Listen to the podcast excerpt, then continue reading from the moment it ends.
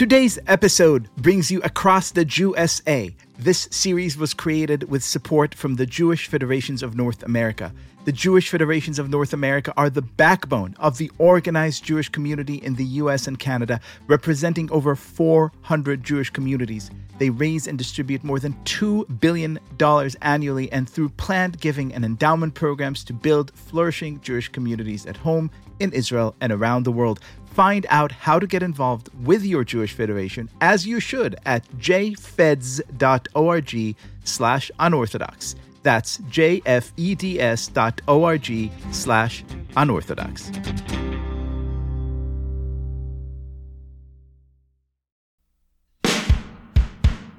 This is Unorthodox, the universe's leading Jewish podcast. I am your host, Mark Oppenheimer, joined as ever by Tablet Deputy Editor Stephanie Butnick. Hello, good day. Good day to you, madam. And Tablet Editor at Large, Liel Leibowitz. Shalom and a happy almost Lent to you, Mark. And good day to you, Governor. Today on our show, our Gentiles of the Week are the hosts of the Jesuitical podcast. We we hosted, we welcomed into our space, into our parish, Ashley McKinless and Zach Davis from the podcast Jesuitical, produced by America Magazine. We talked about Lent. They have this tradition of coming to us to ask what they should give up for Lent, and we are only too happy to oblige. And it's always fun to sit down and have uh, potable beverages with the Jesuiticals. And we told them we don't lent, we own. Oh, because we're landlords? That's right. Because we're usurious Those landlords. evil Ju- Jewish landlords? and also, we're bringing you the next installment of Across the USA, in which Stephanie goes to Seattle. We played coy on previous episodes, but some of you guessed it anyway. But Stephanie, you went to Seattle. You reported from Seattle. We're about to hear that. But also, you're going away again. You are a well traveled Jewcaster. Where are you going next week? I'm doing this thing, I think it's pronounced v- vaca- vacati- vacatio? Vac- vacatio. Vacation? Vacation? I'm going on vacation. I'm going on vacation with all the Butnicks, all the Butnicks and former Butnicks, my parents, me, Ben, and Edith, my sister, brother in law, and their kids. It is going to be so much fun. I'm really excited. Uh, we are recording this early, uh, and then I'm just I'm logging off. I'm not going to ask you to reveal where you're going to be because I don't want fans to accost you. But is it warm? is it warm or cold? it's going- warm. It's warm. It's warm. Okay. Okay. Excellent. Thank you for thinking that that people might try to join me on vacation. Everyone's welcome. I just want you to have a chill. You know, you shouldn't. You shouldn't be on the job when you're vacationing. Well, the funny thing is, so my nephews love Edith. Edith loves them. She calls them boys, the boys, and they're three and five. And my sister is telling me that she's like, I'm trying to explain to them that they can't sit next to Edith on the plane. They can't both sit next to Edith on the plane. Uh. They can't all three be in a row together because I don't think that's allowed. Although, by the way, that is the greatest premise for a reality show ever made. what you just put kids in a row Kids on, on, a a plane, plane. It's It's a on a plane. sequel It's to called Kids on a Snakes on a Plane. and it's you just just like let them loose. unchecked, unwatched. Two, three, and five. Let them do whatever they want. But like, I actually don't know that three kids can sit in a row by themselves. Is that like if TSA says that's allowed? But as long as they don't carry liquids. Back in the day, it just meant they couldn't smoke, but they could. Go, they could sit in a row. They just, nowadays. They had to go upstairs to smoke. that's right. They had to crawl up those stairs to smoke in the olden days. Emily Bazelon wrote a great piece for Slate 10, 15 years ago about trying to put her 12 year old on an Amtrak train. And she basically found that Amtrak now said unless you were 16, you needed to pay for a chaperone and take out travel insurance. And like basically 14 and 15 year olds couldn't go on a train in the Northeast corridor by themselves. It's gotten and and she called Amtrak and said why, and they had no good reason why. So then I repeated her experiment when I tried to put a 10 or 11 year old on a train a few years ago, and nobody can tell you why. They just know it's against the rules. Kids can't do anything anymore. No more smoking on planes. no, no more buying no more little nips. firearms, no more alcohol, more no more nothing. tobacco. I mean, this used to be America. That's right. That's right. Then the the the, the health nuts came for our guns, for our children's cigarettes. Guys, I have a question. Can I can I crowdsource something? Why else podcasts? In Shul, there's this thing they've started doing the past year or so, where if somebody gives a really good Torah reading, or just a really ambitious Torah reading, maybe they've never read Torah before, maybe they're it's their first time, and so it's amazing they got there. There's a noise people make now that basically means good job. Like, yeah. And it goes, it's P S H H H. It's psh, Yep, psh. but it's not like pasha. It's not pshaw. It's It's psh. not. No, it's it's not like- pacha. And this isn't. This isn't people shushing you. And No. no, no. And it's now kind of ubiquitous. And I'm finding it's more a younger person's thing.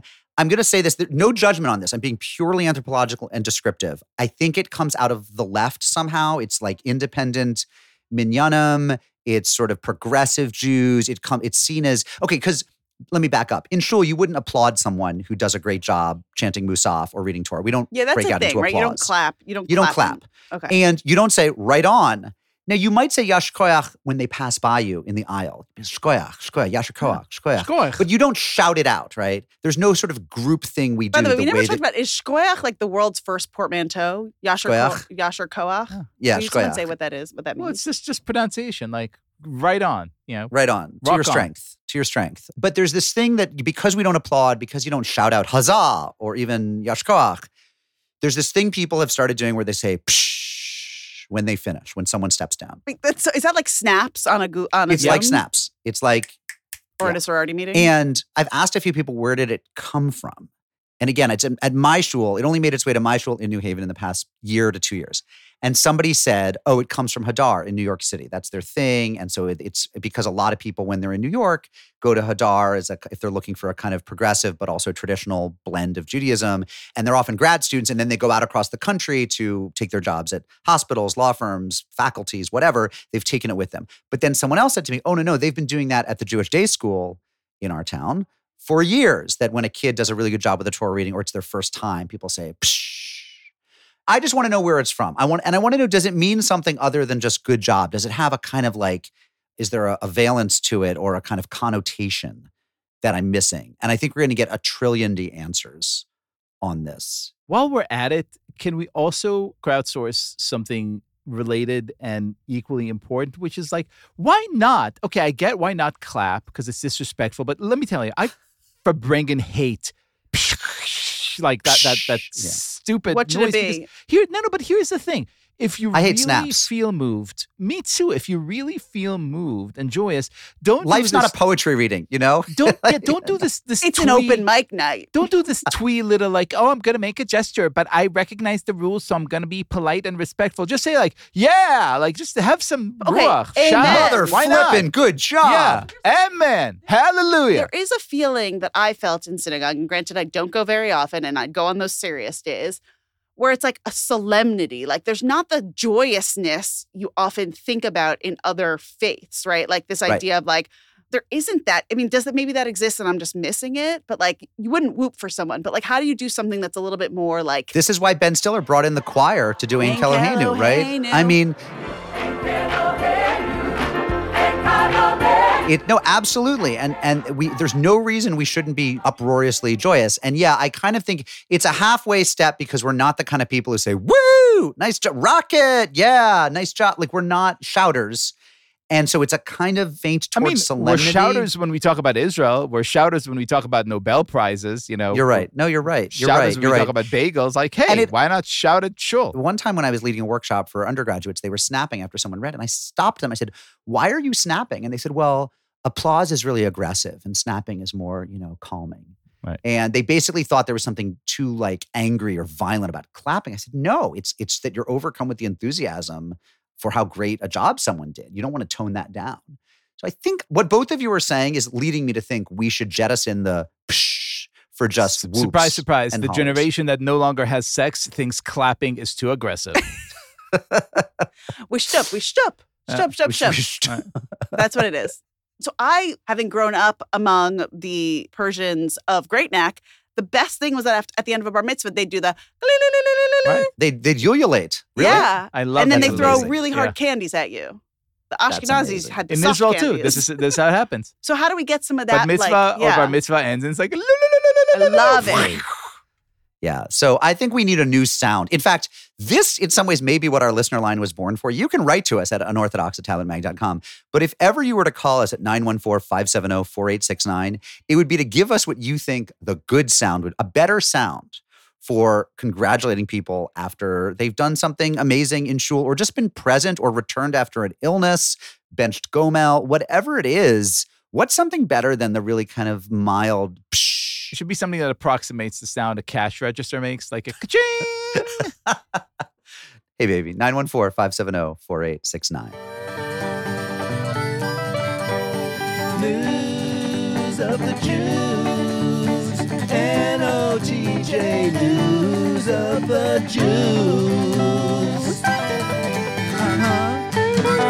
Uh-huh. News of the Jews. Liel, you are, of course, our senior fashion correspondent. Would you would you take us to Fashion Week for uh, the first item? I'm our senior fashion correspondent and our junior Hollywood correspondent and a lover of all things reality TV. And this week, it could not be better because all my interests are just, you know, coinciding. Have a listen. Anne Frank, you know it's going to be a good story when this is literally the first line. Anne Frank goes the story from JNS, hung pictures of movie stars on the walls of the secret annex where her family hid from the Nazis. But that does not mean it is appropriate for television stars to pose wearing her image on their pants. That's just what interior designer, the unimprovably named Amanza with a Z, Amanza Smith did when she posed recently for New York Fashion Week with fellow stars of the Netflix reality show Selling Sunset, Mary Fitzgerald and Romain Bonnet. These people like all went through random name generators. I don't care.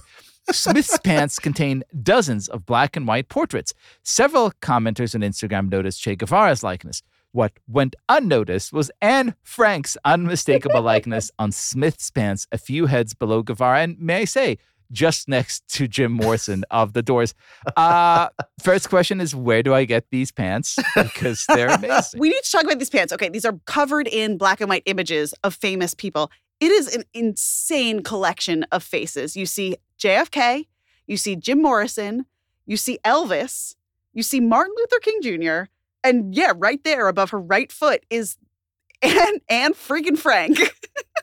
what is- Fabregan what are Frank. these pants?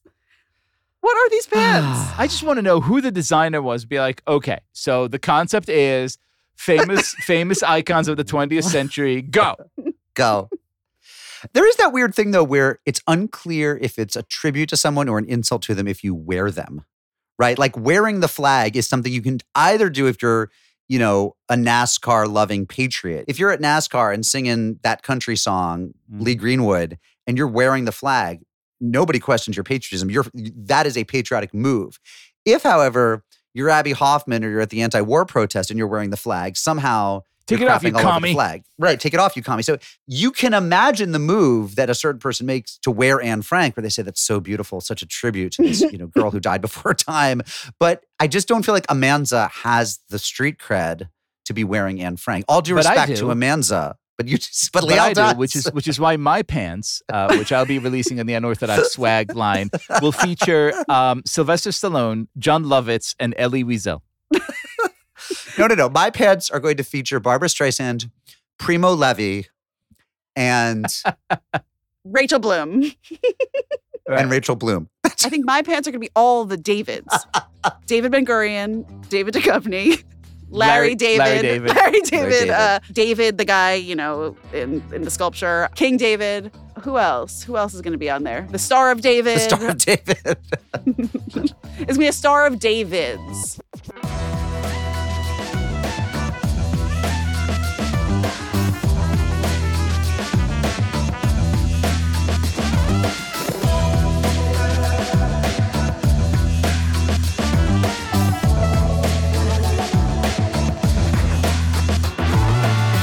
Friends, it is springtime, and that means it's the return of the annual tradition, according to which Zach Davis and Ashley McKinless, the hosts of Jesuitical, a Catholic podcast from America Magazine, come to us, their kindred spirits in the world of religion casting. The Pope casters come to the Jew casters, and they ask us what they should give up for Lent. It's a beautiful tradition. Often in the past, we've gone to their place and, and they've served the drinks. This time they came to our studios and we served the drinks. And as ever, it devolves into much more than a conversation about Lenten practices. It's, it's uh, you know, by the end of it, you'll see that we've achieved world peace. Here's me, Liel, and Stephanie talking with the hosts of Jesuit.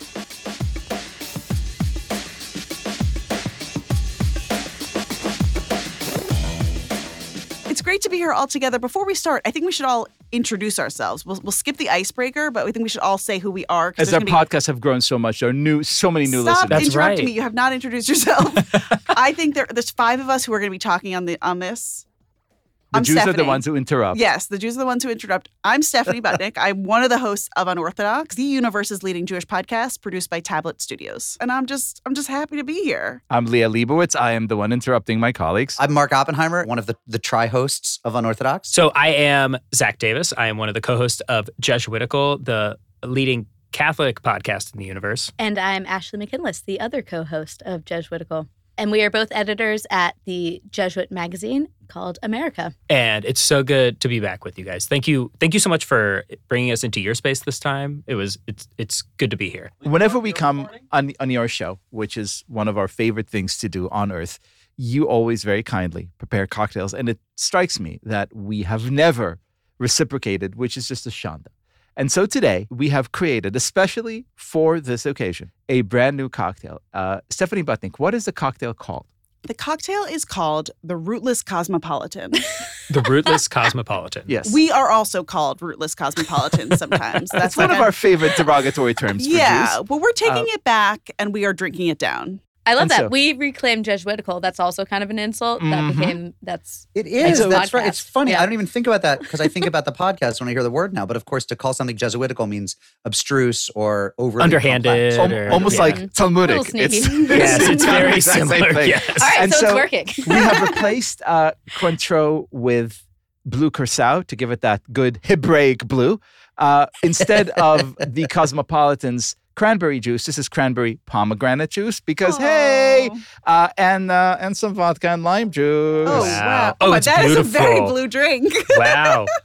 We will be publishing the recipe in the newsletter this week, right? Yes, we will. that is a very blue drink. It's not quite Smurf, but it's close. It's like It's Gatorade. It'll definitely It's- it's revive like- you guys. As Uh, as we say in Latin, l'chaim, L'chaim. L'chaim. I am. Mm. Mm. Ooh, Delicious. if I may. That's Great. really good. It's like a Our last hurrah before Lent. that brings us to like why we're here. We're all here for Lent. We're gonna. This is airing on both of our shows. It's gonna confuse both people. Confuse both peoples, I should say. Um, tell our listeners what Lent is. So Lent is the period of fasting and penance uh, leading up to Easter, the resurrection of Jesus. It is. It comes out of the forty days that Jesus spent in the desert in the Gospels. Yes. And traditionally, the three penances that come with Lent are fasting, almsgiving, and prayer. I don't know. Prayer isn't exactly a penance, but those are the three traditional practices of Lent. And and modern people typically like pick a thing or a couple things to do extra, right? So I'm sure if you have Catholic friends, you'll hear like what they're giving up for Lent, right? That's a pretty common. Yeah. And we've gotten much uh, laxer around fasting over the years. It used to be every Friday you were supposed to eat one meal a day or no meals. And then in recent years, it's become on fasting days, which is Ash Wednesday and Good Friday, you get one whole meal and two snacks. so Yeah, so not quite fasting. Is it really that really is that they the official guidance from Okay, now church. th- being a Talmudic minded Jew, two snacks co- that don't add up to a meal. what constitutes a snack? Uh, yeah. So two. if your average meal has whatever between 500 and 1,000 calories, whatever less than that is divided by two. And if my average meal is 5,000 calories, Then yeah. Then- then two cheeseburgers are a perfect snack. Tell Yep. them about Kazayat, the olive. Yes. Uh, so uh, for, for those uh, among Them, us, I mean the Gentiles For- among us in this room. for those among us who are martini lovers, uh, there's an amazing measure. Uh, what constitutes eating anything in, in Judaism, even food that you're not supposed to eat? Uh, the measure, as Stephanie said, is kazait, which means uh, as an olive. So as long as you have something that's the size of a small olive or smaller, you haven't really eaten it. Right. You're kind of okay, forgiven, permitted it. Uh, and every time I have a martini, I was like, it's a tribute. Yeah. Fun to- Catholic fact what many monks in the Middle Ages did during Lent is survived basically on beer. So that didn't count as oh. eating. Oh. yes, I also did that in January. Yeah. It was the so I have a question. January. and I have a college. question. Is, Yes. is there there must be just knowing the world as it is, knowing Catholicism, and you know, like Judaism, there's always someone trying to be more hardcore than thou. There must be some trad, you know, super Catholics who really fast on Fridays. Like, what what do you? Are there people? You're people looking who- at one of them. Are you I Right, do. so- oh. yeah. What does that look like? How hardcore do some people go? How hardcore do you go, Zach? I don't I don't know that it's that hardcore. I just so on Fridays I'm in like a men's group at my parish and collectively we decide to go no solids sun up to sundown. Smoothies are for the week. Me.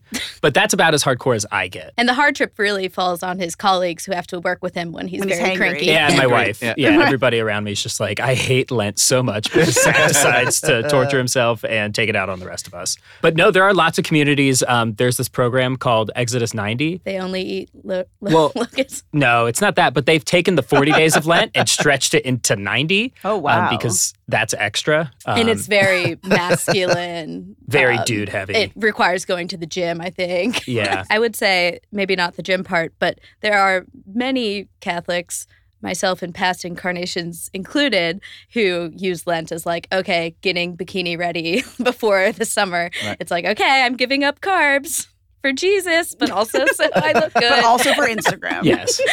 You're a better person now because you have now outsourced your Lent business to us, Jews. Um, and traditionally, it is incumbent upon us to advise you on things to give up for Lent. Now, we have not coordinated among ourselves. I have no idea Oh, what, boy. what my friends are going to say. Why do you ask us this? Why do you why do you want this? Why do you want this inflicted on you?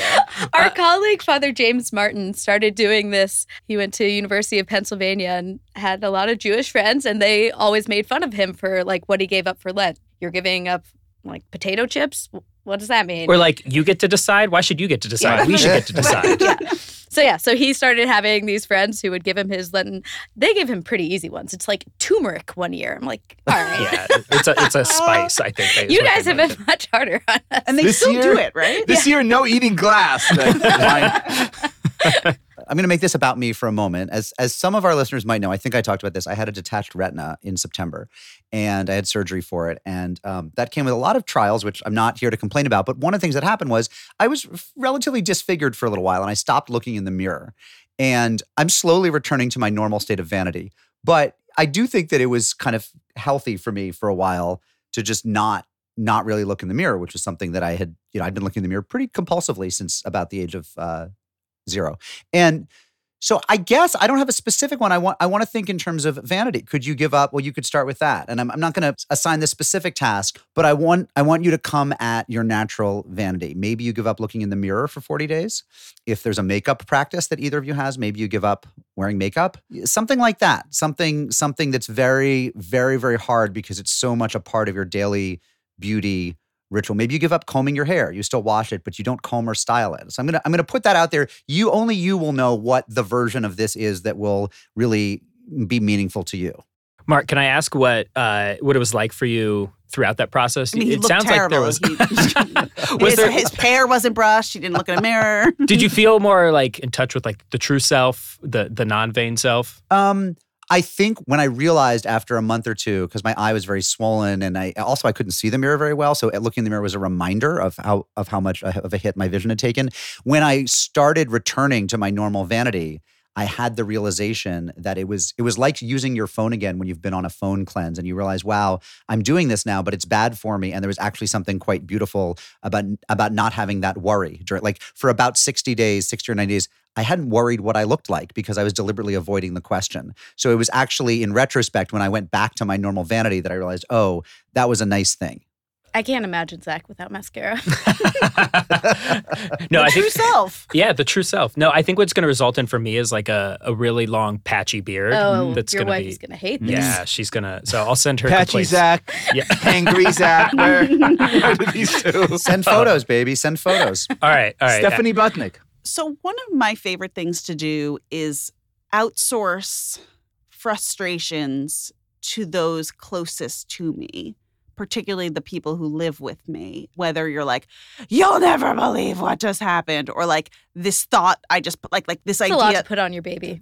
Yeah, she's amazing. Um, and luckily, like she can't talk, so she can't tell me anything. But like, I think that we all have these tendencies to to load on our unpaid, unaccredited therapists, right? Like our partners, our parents, our best friend. Like, there's a way in which we really, for better and for worse, lean on people. And so I kind of want to, like, this idea of hanger. Like, could you limit that? Almost like instinctual need we have to like it's sharing, right? But it's it's usually in a negative way. And I I don't know that I could do this because maybe it's a really like important and healthy outlet. But I love this idea of like, what if you didn't burden this this same person or people all the time with Like your no complaining. like the specific complaints. talking about Zach's wife.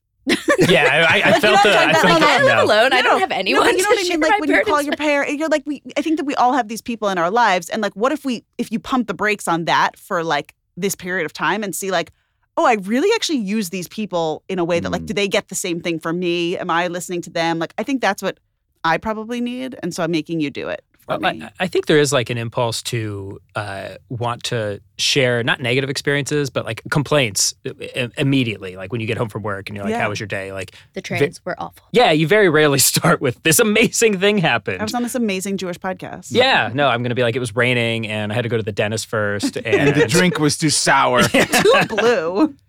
Yeah, so I think yeah, I, I, I it seems reasonable to try and refocus that towards Mm. I don't know a more productive conversation or a more positive one. Yeah, I would say I think maybe in my personal life I'm more the person who gets leaned on, but definitely at work I'm very happy to share my burdens and complain about minor inconveniences with others. So that's an area. All right, so for work you in your personal life, you say, I'm not listening to this Yeah. for 40 days.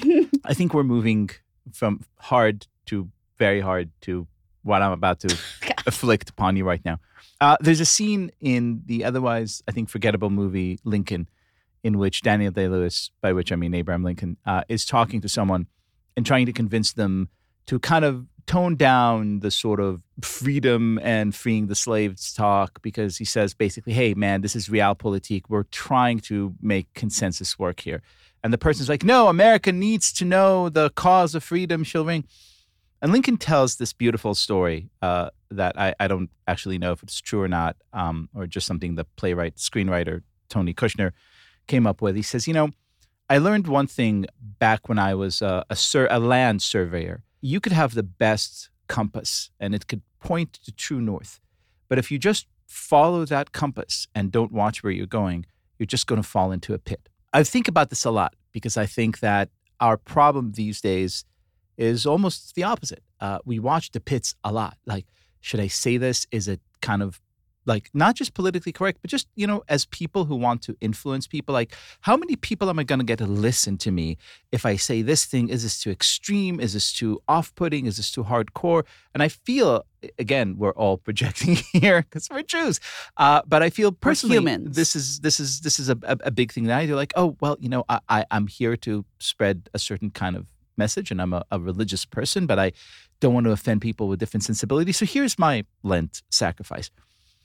I want you to give up moderation, uh, and I mean in specifically for this. I want you to spend 40 days doing the best that you can actually speaking the truth of the true north. My vision for humanity is this.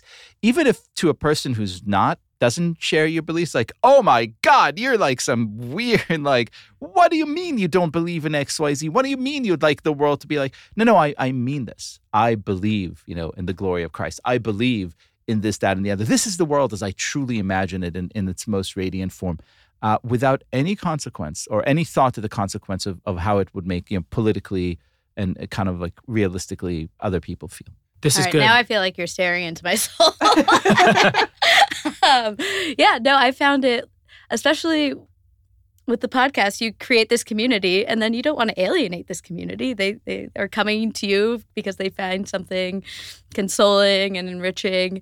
And I, I do. I feel like I sometimes censor myself. And Lord knows I don't tweet any of my opinions. like I'll like things, but I don't say them out loud. So, yeah, that's going to be a rough one for me, but a hopefully fruitful one. But I mean, I mean, less, you know, in terms of like the day to day kind of outreach of like Twitter, this and, and that.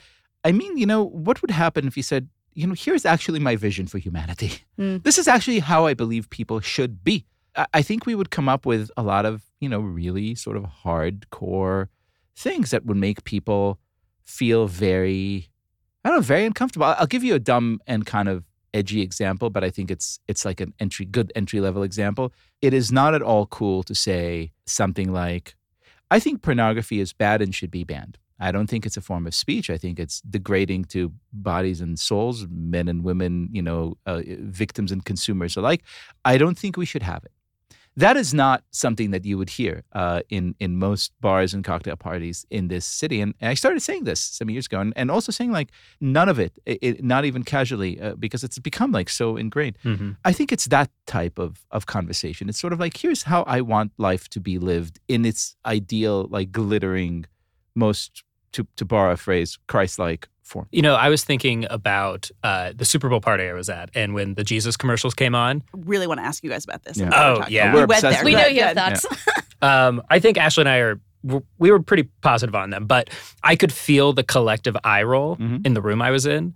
And, you know, there were a couple comments made here and there. And, you know, maybe I should have been like, I don't know, actually, like, we should be childlike is not the worst message that someone could have spent $20 million on. But, you know, it's polite conversation. Um, I went back to the jalapeno poppers. Um, So maybe, I don't know, maybe that would have been an instance where I could have, you know, just. So this is a great thing because I feel like I've been thinking about this since that ad. Like there is this weird revulsion people had to that ad, like that it Mhm. was so something offensive. Who were we talking? Someone said it was like fascist. Like it's like this idea. AOC said Yeah. it was AOC. fascism. So it's like, what do you two do? You guys, you guys, you're cool, you're young, you're hip, you're Christians. Like, like that's that's part of what you do. It's what you do professionally. How do you? So how do you? What do you do in this climate? Or, or even if is it this? cli- Is this is this real? Am I just seeing one tweet and inferring a No, lot? I think I think it is. I what I always try to do is like hear where that's coming from or like what is underneath that. And then if if I've got like an established enough relationship, I usually try to gently suggest like are you sure you aren't bringing something into this? Like what what's what did you have what was wrong with this, right? Like this is where you draw your moral line. Like you're watching the NFL and all these other companies spend money on this thing. It's like this is the problem. But usually, I think a lot of people have don't have spaces to talk about the ways they feel about either the religion they were raised I'm with. sorry, or, I never thought about it. It's like, yeah, your problem with watching a bunch of people give each other concussions, concussions not- is Jesus. Yep. Like, Yeah, you it's know, like, I really like that BP ad. That's a great company. It's like yeah, yeah, like all the car companies yeah. that are yeah destroying the world. But no, this was the problem. I don't know. I always try to like at least hear where that's coming from um, before I sort of lean in with my vision for what the world looks like. Because that's the thing I worry about sometimes is that I'm always worried that I might say something like my grand vision for the world, but I'm going to alienate someone like as soon as it's going to fall on deaf ears immediately, which is maybe like my ego talking and thinking that if I just like Jesuitical enough, I can like weave in and really convince them of something. So, you- is it my ego talking, Liel, or I don't think so. I, I, I think it's, I think it's, I think it's your soul. I mean, I think again, each one of us, and actually, this goes back to what you said, into something that I think all of us feel very strongly. But I think, particularly in this show, I think I feel most strongly is we we really want to spark a conversation. It's not so much about us. We do this line of work. I mean, in part for the money and the fame, uh, and all the other earthly, you know, perks, but but in large part uh, because we really want to reach people and have conversations. It's it's a it's a kind of you know very deep uh, desire, uh, and so these concerns are are not bad. But increasingly, I really think I don't know. Maybe it's time to just to just speak plainly. To just say like, you know what? Here's what I feel. I do think Catholics kind of, at least in the circles I run in, Catholics get kind of a pass. Like when the anti Christian vitriol comes out, it's very much aimed at evangelicals, non denominational people that they equate with Trump. And they, Catholics are distinct enough and have this whole other identity that we can kind of have our own box, which I think makes it more incumbent on us to realize that we do believe that these other Christians, even if they aren't Catholics, believe in the same Jesus as we do. And if people are going after that Jesus, then Catholics can't just be like, oh, well, Oh, that's not our problem. right. I'll speak for myself. When I express worldviews that say, like, I, I actually see everything, all human action uh, and interaction, uh, as existing in direct relationship with our Creator. I might as well have said, I believe there's, you know, a big purple balloon over my head right now because it strikes most of the people I talk to as as absolutely nonsensical. And when that translates into a politically unpopular position, like, hey, I believe X, not because I'm bad or want to oppress other people, et cetera, et cetera, just because I subscribe to a faith that has thought about this a lot and has very intricate positions on these questions and has alighted on the side of this. And I could totally explain and share some of my reservations, et cetera, et cetera, et cetera. There's not there's not even a space for me to have that conversation. It has become so incredibly it's of black and white, but it, it's become so radicalized. And I think in a weird way, I, I start to wonder, and this is in part why I afflicted you with what I did. Uh, if it doesn't make sense, rather than try to kind of dance in between the raindrops, to say like, okay, well, at the very least, then, if I'm already, if I already paid the bill, in, as I as I sat down to the table, I may as well enjoy the wine.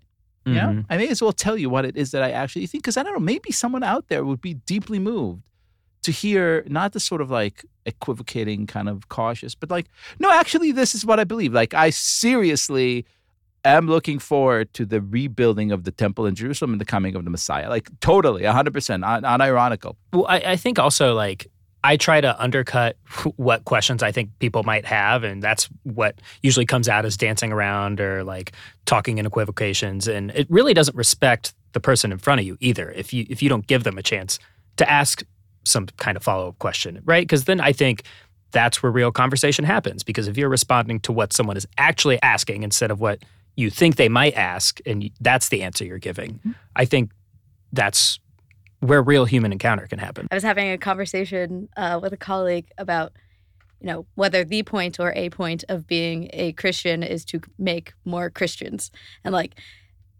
used to be kind of obvious to most Mhm. Catholics that like Jesus said to evangelize all Mhm. nations and all peoples, and we are in a cultural moment where that's kind of you can't actually believe that, Mhm. and so I it's a question I struggle with. I mean. Talking on a Jewish podcast, like I'm not going to try to convince people to be Catholics. But like, start right now, right Yeah, here. I, Liel's Go like ahead. ninety five percent of the way 60 there. seconds. If there's anyone who's gonna get him, First of all, you we've guys. already you realize we're all primed because we've seen the Super Bowl commercials. We're, we're Yeah. about forty-seven percent Yeah. of And the that's way why there. you're so yeah, here. all right, I was already doing what I was trying not to do, which is equivocating. come into our house. but it is like for, when I was talking to my colleague, he was very much on the side of like, no, the point of being a Christian is not to make more Christians; it's to make the world a more just and whatever place. And I was like, yeah, but don't you think it would be better making if more Christians. everyone By was a making- Catholic? what's like the latest buzz on your show? Like, what are some of the things everyone's debating? Like, like, I, like, what's what's going on over there? So the Catholic Church right now is engaged in this process called the Synod on Synodality. Um, we've not really Yeah, got like great it. branding. S Y N O That's so Jesuitical. That's how you Yeah. say that Yep, word. yep, synod. Uh, Does synod anyone on- know what synod means? No. Um, basically, uh, people have joked it's uh, this process of meetings to talk about how to have meetings. Oh, that's so. We love those too. Yeah. Um, but what it really is, in effect, this like massive listening consultation uh, process where the church is trying to hear from the widest variety of people possible um, about what they think about the world, about the church, where things should go. And naturally, anytime people share their honest opinions, um, it can get really, really messy because there's a group that thinks this is all just like a Trojan horse to change a bunch of things in Catholicism. There's some people that are using it as a Trojan horse to change a bunch of things in Catholicism, and other people that really just think it's like an obligation we have uh, to one another to do. So, as a uh, just as an aside, uh, as as an, an an obsessive, I suppose, Catholic fanboy, uh, someone who is deeply engaged and and in awe of of the faith, uh, I, you know, participate in all kinds of of groups, and recently uh, was at a meeting that featured a fairly prominent emissary of the Vatican. And I asked a question, uh, and the man who was, by the way, they say like dress for the job you want. that guy. I mean, yeah, whatever. By the way, if you want to make more Christians, be like, you get to wear that. Like, this is freaking amazing. Was this Uh, a, was it a cardinal or a? It, it I, I don't want to reveal. What color was he Okay. wearing? Red, Yeah. white, purple. Was He was wearing white. Okay. Uh, and uh, I love this. It's like the belts in karate. Uh, and he was, uh, I asked him a, a question. It was a pretty minor theological question. And he looked at me and he said, That's a very good question. You know, uh, the, the church is uh, discussing this. You should have an answer in about 200 years. And he wasn't joking. He was like, Yes, no, we're on it. Ask us again in two centuries. And I love that. That's amazing. To I me. love that about the church too, but Yeah. uh, so many I feel like of my contemporaries that's the that's the sticking point. It's But, like but how, how but how could that be true? It's so wonderful. you know, something that's impervious to our little rhythms. Can these be synods? Like when we go on each other's show, can those be? This is a little synod. Synod. So Yeah. we would have to ask you guys what your synod. impressions are of the It's a church, though. It, it's just their word for Farbrengen. I could share Or my like- impression from the church. or a tish. I've, I've I've shared I shared. I think the church is the is the only is the last remaining bulwark for human dignity and freedom in this world. It's our last line of defense. We have no other. I'm use that as a ad on our Super clear. podcast. Liel, which show are you on? I don't know. Liel just wants the Which next, team are you on? he wants the next Super Bowl gig. Liel Leibowitz, Jewish podcaster. The Catholic Church is the last line of defense. Can I say that sounded kind of bo- not boring, but because it was called Synod on. Synod Out. So, like some of the flashpoints Oh, that yeah. are coming up Yeah. are Yeah. things like women's ordination, the treatment of LGBT Catholics, um, Engaging young people. engaging young people, uh, how to deal with divorced and remarried Catholics. So yeah, so those are kind of the the big questions are that are coming up. And we we had a cardinal, the Cardinal Robert McElroy from San Diego, came on Jesuitical to talk about this, and he's definitely one of the people who's, I would say, pushing for Push honest- for change. Yeah. pushing for change uh, around these issues uh, around inclusivity in the Catholic Church. Cool. What are you guys talking about? Fighting about? Conversing about? Whether to uh, back into parking or park, uh, very very midday things. What have we been talking Top- about top lately? I can't even remember. Whether you Jewish. should add cocktails to every show. yeah, what we would name a Jewish cocktail. Oh that was yeah, a whole you thing. people. Oh, yeah. uh, has been a Oh, I read your yes. review. Yeah. It was so good. It What made me want to Yeah, watch what it. did you guys? So have you I haven't seen, seen it yet. No, I stopped like listening to the podcast when you guys started to get into it because I was like, all right, I'm going to watch it first and then I'm going to come Yeah. back. I'm so only read the curious for your thoughts as like people of faith that aren't Jewish. Like, do, does this offend you on, very on our to offend. behalf? Where Um, show hands, were were you all offended by it? I just like wish it was a better movie. I feel like when things are offensive, like if it lands, it lands, and you're like, yeah, that's that's a that's like that's perfect. As we said on the show, the, the thing about it that we found most offensive is in the first scene, because the, the the character is a podcaster, so he's sitting there at like a three million dollar studio with like ridiculous mics, like so you many know, soundboards. directional mics, and like sound effects. Like, how could a podcaster ever afford that? That's and offensive to they're us. not, as our as our producer Robert pointed out, they're not even talking into the mics. right? Yeah. And he's like, that that room is too big. The sound escapes. There's no way that podcast is successful. So it doesn't work. Mark, did you care for it? I sort of took Liel's position that it made Jews look absolutely horrible, but only about as much as we deserve. Uh, Liel, Liel wrote a very good piece on that that I thought was was really dead on, and um, yeah, I thought it was like a B minus rom com that actually had an A plus for depicting the loathsomeness uh, and idiocy of many contemporary Jews. Um, Wow. And- and Between your endorsement of the Jews and Neil's No, but the issue there, but the issue there exactly this. It, it was it was not. It was treating it was treating Judaism like a Costco membership card as like not actually knowing anything or doing anything or investing in any way, and then expecting that it would be transmitted to the next generation. And the the parent characters, not the Jonah Hill, you know, uh, Lauren Lauren London it? characters, uh, who were I thought were kind of incredible, but you know the parents are Jews and Muslims who comically, and I think on both sides equally kind of despicably and ridiculously know nothing, nothing about their their traditions. I mean, they seem like people who read, you know, the first three lines of Wikipedia entry and then said, "Okay, I got this. I'm that, and it's important to me." And I thought just making fun of that was wonderful because, it, in the spirit of no moderation, that's bad. That's bad for people and it's, bad for children. It's interesting because I wonder what you think because we I feel like it's so easy to sort of like dunk on Judaism because we're like, oh, it's bagels and chicken soup and like especially in in media, it's like it's such a trope. Like you, I'm sure you you're like, oh, it's Seinfeld, it's this, and I wonder if there's sort of like uh maybe particularly Catholic, like we don't see that. You don't see like a lapsed Christian, do You're you? about to see it next week when the Catholics come out of the woodworks to get their ashes on their forehead. oh, so, Oh, you- so we're gonna all see like who those secret You're gonna Catholics are. you'll Yeah. you'll probably see some TV anchors. We'll see- You'll we'll see people who's real. subway. I- I've talked before about how I grew up getting on the school bus in Springfield, Massachusetts every year and seeing the ashes and like wanted to run screaming. I thought, what's going on here? It was, it was, but question, papists, is there a is there a Catholic version of you people? Is there a movie where Yeah. a Catholic filmmaker has at you the way that question. the way that the way that a Latter Day Saint filmmaker has at his own people in Napoleon Dynamite, the way that you could say happens to Jews and you people and some other movies. Uh, Lady Bird? Who's the- Lady Bird, I was going to say. Lady Bird. Lady Bird. Oh. Like the Catholic school depiction it's of Lady very Bird. lo- it's more loving than I would love say that movie. Good movie. Yeah. Yeah, yeah. yeah. What about like John Mulaney saying all that stuff? The bread of bread. We don't like that. No, I don't believe it. I, that feels like a a bit, right? Yeah. I, I don't know. But they, they do that to us all the time, those Jewish communities. Oh, uh, what's it called? Derby Girls? Derry Girls. Derry Girls. Derry Girls. I stopped watching that because I couldn't understand their Oh. three episodes in. I gave up on their accents. Oh, Yeah. Superstar. That's a good one. Oh, yep, yep. Yeah, a lot of them school. are all revolve around Catholic school, I Yeah. would say, or exorcisms. Great costumes. It's easy to do. You know what offended me as a Catholic wannabe? The last 15 minutes of silence, which otherwise was one of the Mm. greatest movies I have ever seen. And then it ended in this way. I was like, no, no, bad. Our colleague, um, all I'll say, it ends like I, don't know. It's like emotional. It's like violent and put you through the ringer. We got to watch that in Scorsese's office because our colleague helped consult on it, and like it go like screen goes black, and I'm just like. Wow. And out comes Martin Scorsese, and he's just like, Oh, what'd you guys think?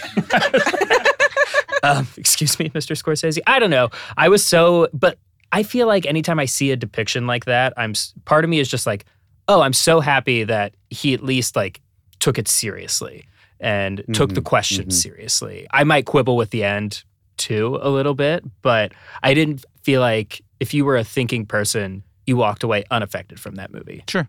What about Keeping the Faith? One of my favorite movies. Where do you guys stand on that? I love that movie. This is I've the movie seen it. where a priest and rabbi are in love with the same girl. Yeah, they're best, all best friends from childhood. Where all the priests look like Edward Norton.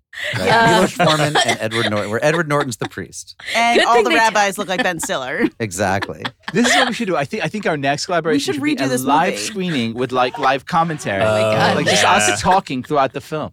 Yeah. Oh my, Yeah. I love this. This is great. All right. Done. This is All how right. we're going to activate the young people. Now, Get one them last back engaged. one last question. What do we uh what do we wish you for Lent? Uh, a meaningful Yeah. Lent, an Blessed easy Lent. Lent is Blessed the, Lent. Yeah. is the Blessed usual. Lent. May you have a blessed Lent, a very freiliche, blessed Lent. Thank you very much. Thank Th- you thanks so much. much, guys.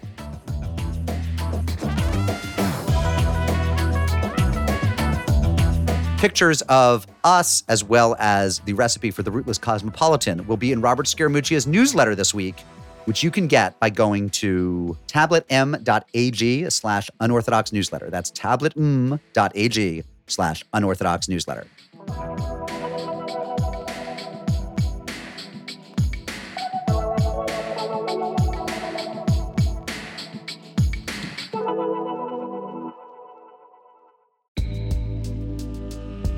Broadway comes to the 14th Street Y on Tuesday, May 21st.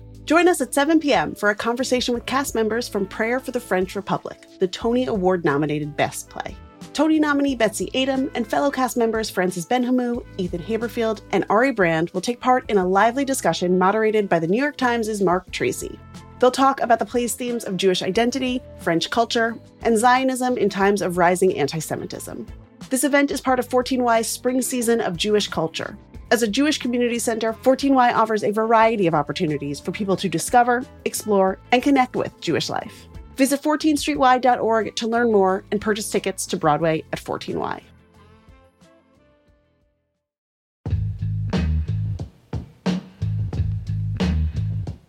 Hey J Crew, it is time for some pod biz. Tonight, May 16th, I will be moderating a Zoom conversation with Rabbi Sharon Brous and Shai Held about each of their new books. That's at 6 p.m. Eastern and the final event in my Unpacking the Book series with the Jewish Book Council and the Jewish Museum. This one's on Zoom, so no matter where you are, I hope you can make it. And tonight is actually a doubleheader for me. If you're in the New York area, I'll be at the Marlene Meyerson JCC Manhattan at 7:30 tonight in conversation with Israeli rapper and singer Jimbo J. He'll be performing and there will be delicious Israeli food from Chef Mushka, who made the famous harosets at our Passover pop-up. You can find links to register for both of those events at tabletmag.com slash unorthodox live. We also have some great events coming up for Tablet members in person and on Zoom. On May 16th, Catherine Wolf will be in conversation with Jews who refuse to back down against hostile crowds in various arenas, from municipal buildings, school board meetings, and of course, college campuses. She'll be talking with Club Z's Masha Merkulova, Safe CUNY's Avraham Goldstein, attorney John Kovac, Mel Waldorf, Steve Goldberg, and UNC Chapel Hill student Daniel Stumpel. Also, coming up, a warm and intimate Zoom for those who have lost friendships since October 7th. That's on May 21st and will be a great chance to connect and meet new people. And on May 30th, an in person tablet meetup in Washington, D.C., hosted by Tablet's executive editor Wayne Hoffman and Catherine Wolf. That'll be at Char Bar at 6 p.m. You can become a Tablet member at tabletm.ag slash UO member and get more information about all of these events. Okay, back to the show.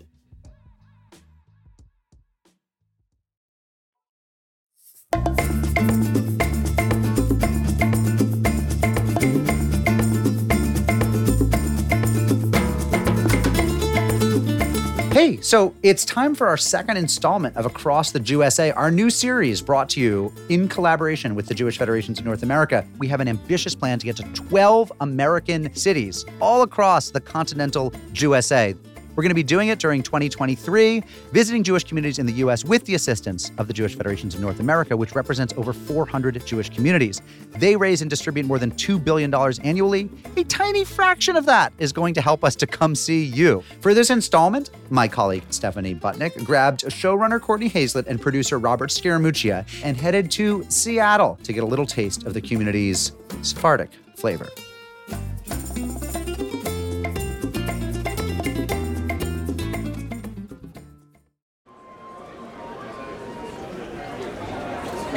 If you've heard anything about Seattle, Washington, you've heard about Pike Place Market.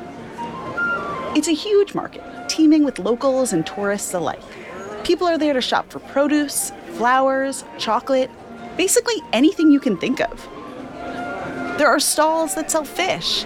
We even walk past the famous fishmongers who throw the fish.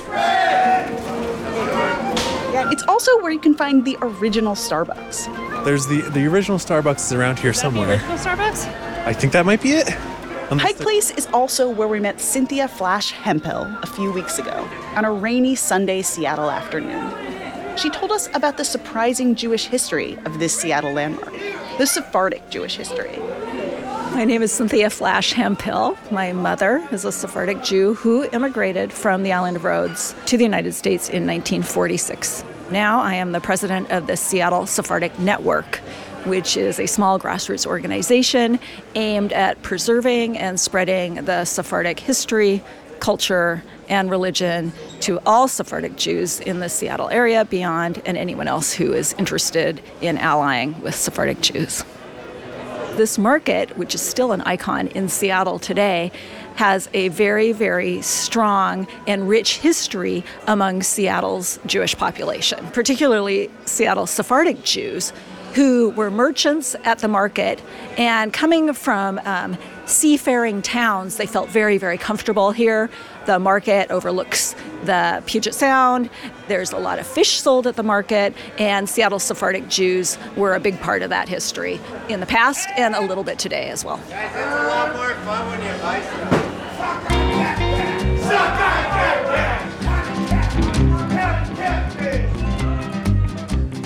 Wilmington, Delaware, gonna find a jelly there, looking for a dreidel in the cradle of the heartland. Lots to see in Lakewood, Jersey, but there's a man at Shepherd's down in Louisville, Kentucky, North, South Carolina, looking for locks in a country diner. I can say we're on our way all across the USA. I'm Stephanie Butnick, and on this installment of Across the USA, we're going to the Emerald City to meet its Sephardic community, the third largest in the United States, behind New York and Los Angeles.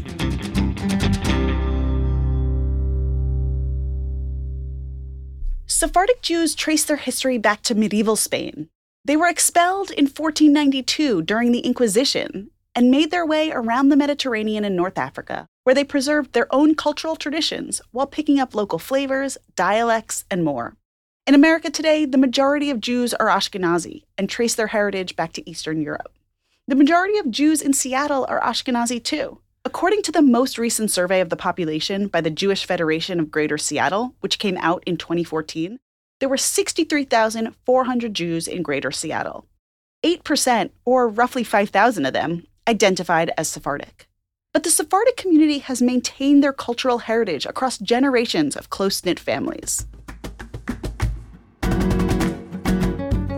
The first Sephardic Jews came to Seattle in the early 1900s. When the first Sephardic Jews came to Seattle, the Sephardic Jews wanted to find the Jewish community, but they didn't speak Yiddish. They spoke Ladino. They were saying Yehudi, Yehudi, Jew. And the Ashkenazic Jews like weren't really sure that they were Jewish. The Ashkenazic uh, Jewish leaders from Seattle actually had to send a letter back to New York saying, we have these folks, they speak the Spanish language, they claim they're Jewish, we're not so sure. The rabbi that they checked with actually confirmed that, yes, in fact, even though they don't speak Yiddish, they are Jewish. The Sephardic Jews in Seattle came from two places Turkey and Rhodes. That language they spoke, Ladino, is Judeo Spanish, a mix of Spanish and Hebrew and other languages that were picked up along the way like Turkish or Italian.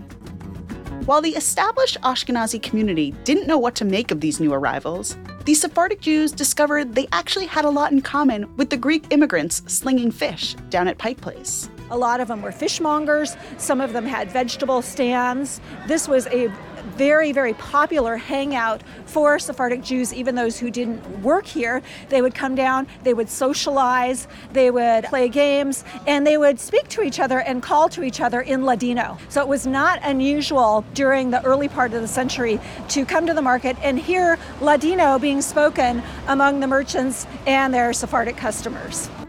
A few of these early Sephardic food stands still exist today, and are run by the same families. So many fish staring at us. I, my favorites are the silver ones that are over there. Is that salmon? I'm Isaac Behar. We're at the Pike Place Market here at Pure Food Fish Market. Did you catch that name, Behar? That's one of the common Sephardic surnames here in Seattle, like Azose, Al Hadaf, and Benaroya. But back to Isaac and Pure Food Fish which his great grandfather, Jack Amon, started in 1911. My great grandfather was running from the Turkish army, did not want to join, being forced to join. The fish market was a poor man's business, very easy to get into, and he decided he was going to start here, and uh, the rest was history. Uh, we specialize in the freshest seafood in the Northwest, specifically smoked salmon, fresh salmon, king crab, scallops, mussels, which I know are not kosher things. But uh, we get a lot of nice halibut and black cod and just all around just the freshest Northwest seafood. We, want, we wanted swimming, you know, within the last 24 to 48 hours max. Uh, this is some Alderwood smoked king salmon. Super fresh, just absolutely delicious. Oh, that is so good. Wow. Wow. That's amazing. I don't have the words to describe it, but it's very good.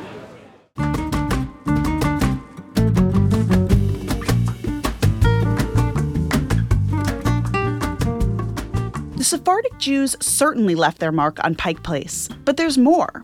There's Benaroya Hall, where the Seattle Symphony plays. The University of Washington has a world renowned Sephardic studies program. There's even a Starbucks connection. Howard Behar was responsible for turning the Seattle Coffee Company into an international phenomenon. And then there's the Seward Park neighborhood, where much of Seattle's observant Jewish population lives. There are a handful of different synagogues, all within walking distance including Ezra Bessaroth and Sephardic Bikur Cholim, the two Sephardic synagogues. Both synagogues were founded in the early 1900s. Ezra Bessaroth was founded by Jews from the island of Rhodes. Sephardic Cholim was founded by Jews from Turkey. If you're in the know, you might refer to Ezra Bessaroth as EB or even Ezi Bezi. Sephardic Cholim goes by SBH. We visited Seward Park on a big day for both synagogues. It was Tu B'Shvat, the Jewish Year of the Trees, known as Frutikas in Ladino. The two synagogues were jointly hosting a Frutikas Seder. Here's Jeffrey Solom, president of Ezra Bessaroth, which I think technically makes him the Ezi Bezi Prezi. My name is Jeffrey Solom, and uh, I'm president of Ezra Bessaroth, so Ezra Bessaroth. The Tu B'Shvat program, the Frutikas program, it's a very unique program in that we've been doing this for hundreds of years, hundreds and hundreds of years, not all right here, but definitely as it went back to the old countries. It's a cute, unique little ceremony that's done a lot with our rabbis and with the children. It's something that the adults get to kind of sit and watch, and the children get to participate. If you've never heard of a Tu B'Shvat Seder, yeah, it's a thing for Jews from all over the world.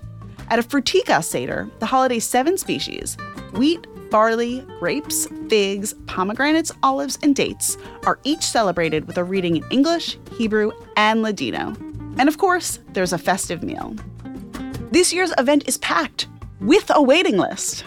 Believe it or not, there's people calling even within the last hour trying to actually get in.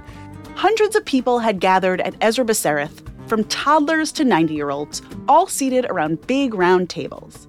They were waiting for the main event the kids on stage who would lead the Seder, blessing each food in English, Hebrew, and Ladino. La higuera es punto sus higos y las vidas en cierne dieron huesma. It's amazing. What does that mean? It's something about a fig tree giving forth its like vines and its figs. It's very beautiful hearing like the different languages, which is really fun. And then you hear all the different ages doing it, which is really like fun. Hello, everyone. Happy Fruticas, everyone. Y huevos desvelados como las manzanas. La higuera es sus higos y las vidas en cierne dieron huesma. Alabata a ti, mi compañera, mi hermosa y a ti. Como pedazo de la granada, tu cien de ariento de la crencha.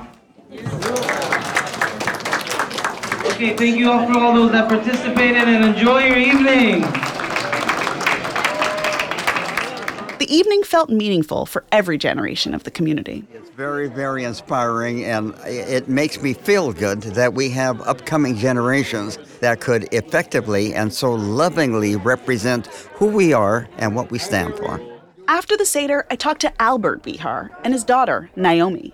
She's married to Jeff, the president of Ezra Bessaroth. We oftentimes refer to our community as an extended family. I think it is our family, not our family away from our family. It is just our family. And when you look around and you look at what I would call my Ezra Bessaroth family, I'm looking right now at Chazan Yitzchak Azose, I'm looking at Leah, I'm looking at Jeff, but they truly are my family. And not just saying that I'm so close with these people, our family. Or that you might actually be related to them. I'm telling you, Many I are. am Many are. actually related to these people. And it was just A big part of why Frutikas is so special is that it features um, kids speaking Ladino. Ladino to Sephardic Jews is sort of like Yiddish to Ashkenazi Jews, something earlier generations spoke fluently, but their grandkids might not know as well. What's your favorite Ladino phrase? El Dios nos apiade. God help us. You would say that if something happened, you know, they say, heaven forbid. El Dios nos apiade. Part of the power of this event is the way it connects the generations. My name is Ray Behar, member of the Ezra Bessaroth since I was born. Uh, I'm going to be 90 in about three weeks. Ray has been a part of Ezra Bessaroth's Ladies Auxiliary for decades. The group raises money for the synagogue through bake sales and events. She told us about a particularly memorable event she put on years ago, right here in this room.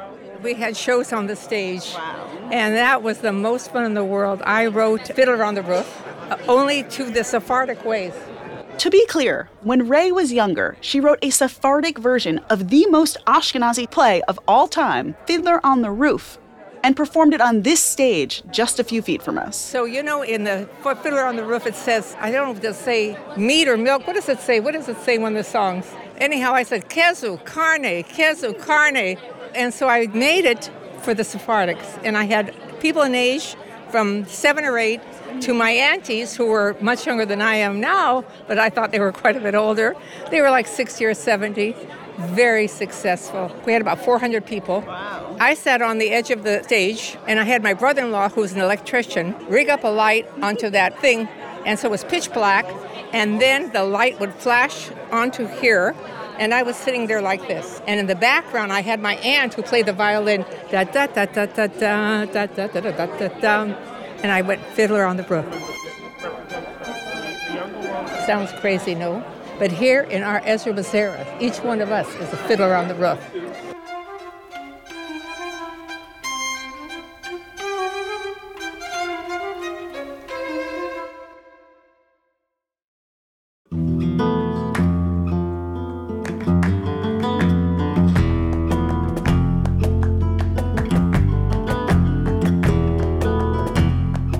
This particular Frutika Seder was a big deal for another reason.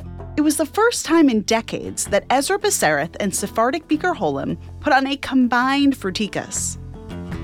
That night, we talked to Miri Azose Tilson, the new president of Sephardic Bikur Cholim, and her grandfather, Solomon Mo Azose, about the intertwined histories of these two synagogues.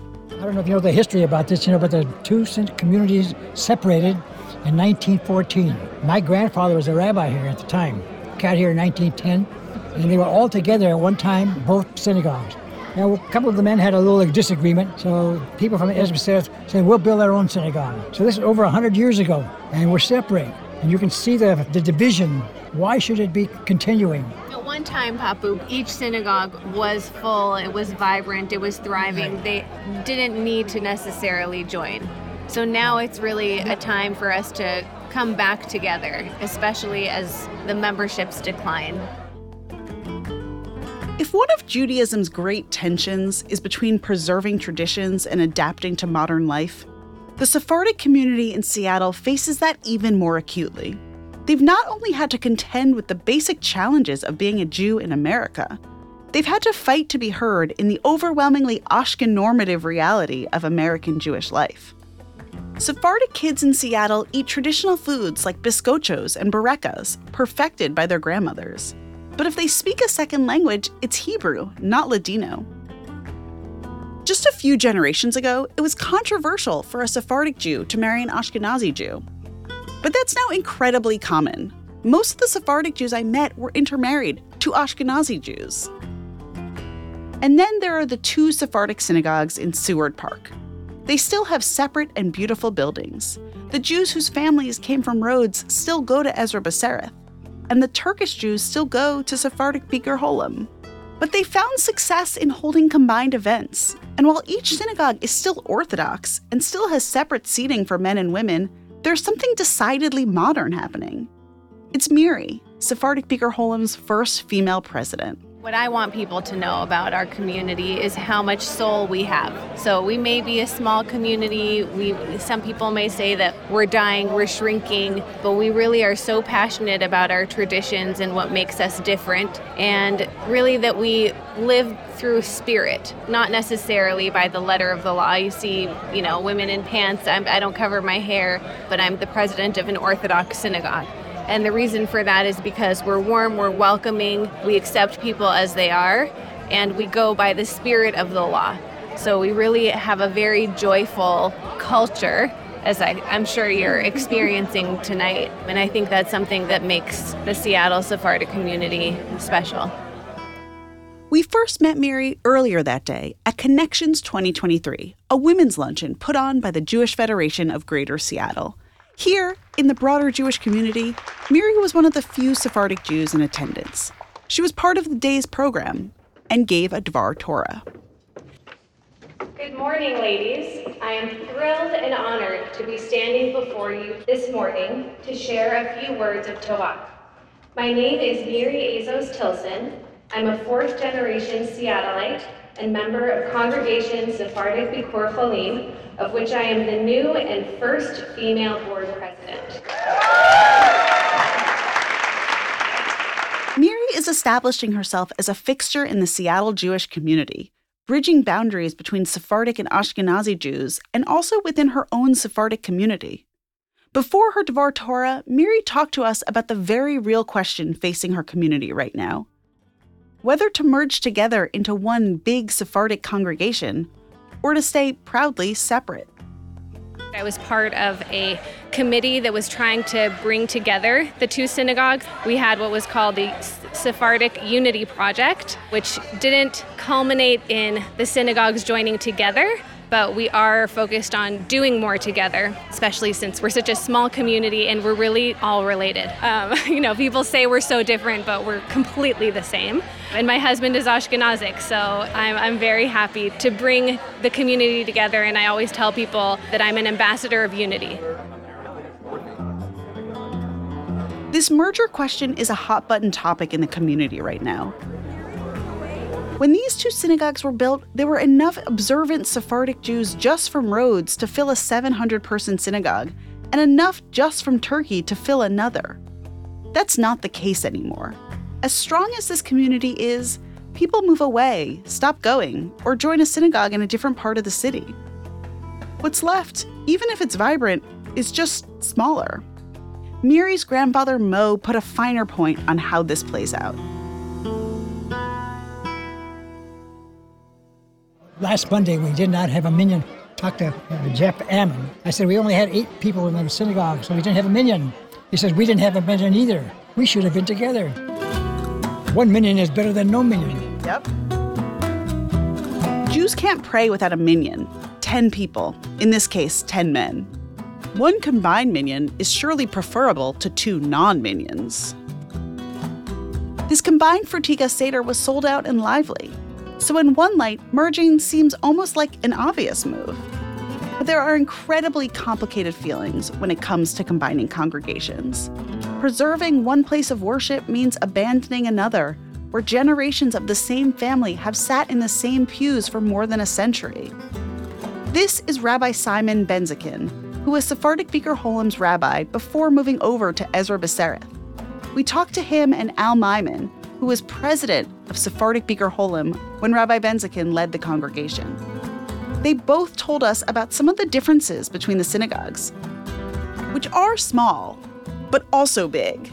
I know uh, practically everything that we know at the, my first synagogue, Sephardi Bikur Cholim. When I came here, I had to start learning a few things as well, you know, and I'm still not there. the closer we are, the bigger the distance the difference. yes, no matter how small it may seem to somebody else. How could you do I've heard the Adonolams are different.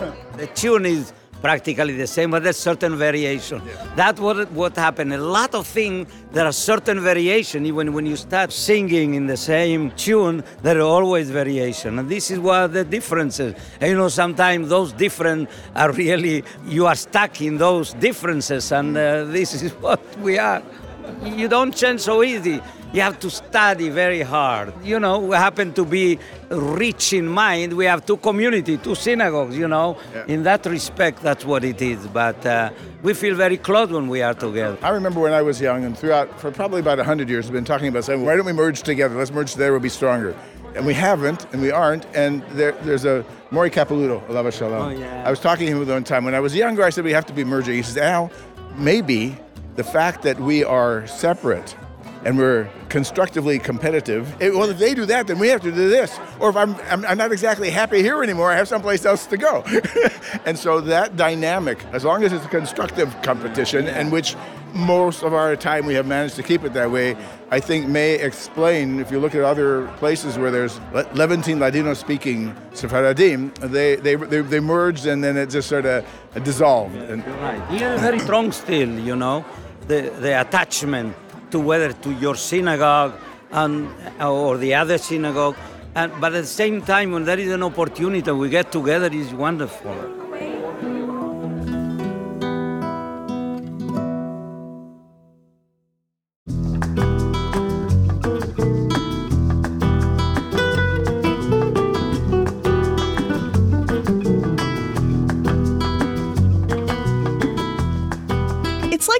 Jewish joke about the guy stuck on a desert island.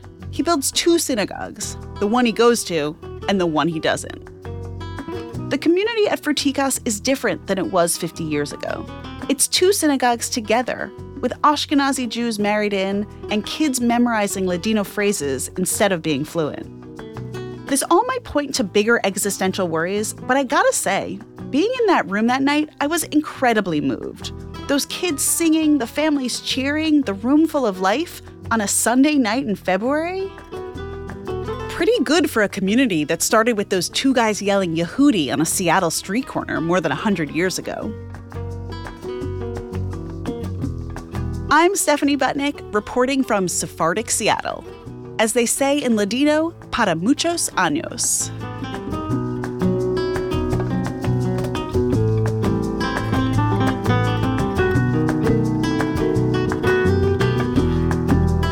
Special thanks to Rena Raphael, Leah Almo Littman, Emily Al Hannah Pressman, Tori Schwartz, the Jewish Federation of Greater Seattle, and all the children who shared their Frutika selections with us.